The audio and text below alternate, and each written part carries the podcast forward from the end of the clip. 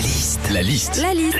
La liste de Sandy sur Nostalgie. 21 juin, 40e édition, 41e édition de la fête de la musique. On y va, Sandy. Alors déjà, la fête de la musique, bah, c'est l'occasion de découvrir ou redécouvrir des instruments comme la guitare, le saxo, l'accordéon, mais aussi des instruments plus rares, la mandoline, le ukulélé ou encore la flûte nasale. Moi, franchement, j'ai découvert euh, cet instrument l'année dernière. Euh, alors, tu souffles dans ta flûte par le pif. Alors oui, il faut avoir des, des bonnes grosses narines. hein.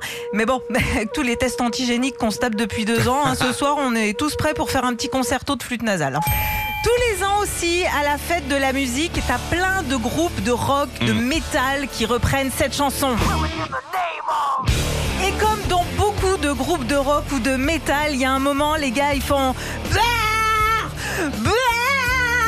Alors je me suis toujours demandé pourquoi ils faisaient ça, mais en même temps, peut-être que les gars, ils ont soif. Hein. Boire Boire Les jetons, les jetons, les jetons. Enfin, comme euh, chaque année, quand c'est la fête de la musique, on pense bien évidemment à Jack Lang, hein, qui l'a créé en 1982 et qui veut ce soir-là, je cite, que chaque Français sorte son instrument, le prenne en main et descende dans la rue pour montrer de quoi il est capable. Alors ma question est toute simple, hein, Philippe, ce matin. Est-ce que ce soir, toi aussi, tu vas sortir ton instrument, le prendre en main et montrer de quoi tu es capable?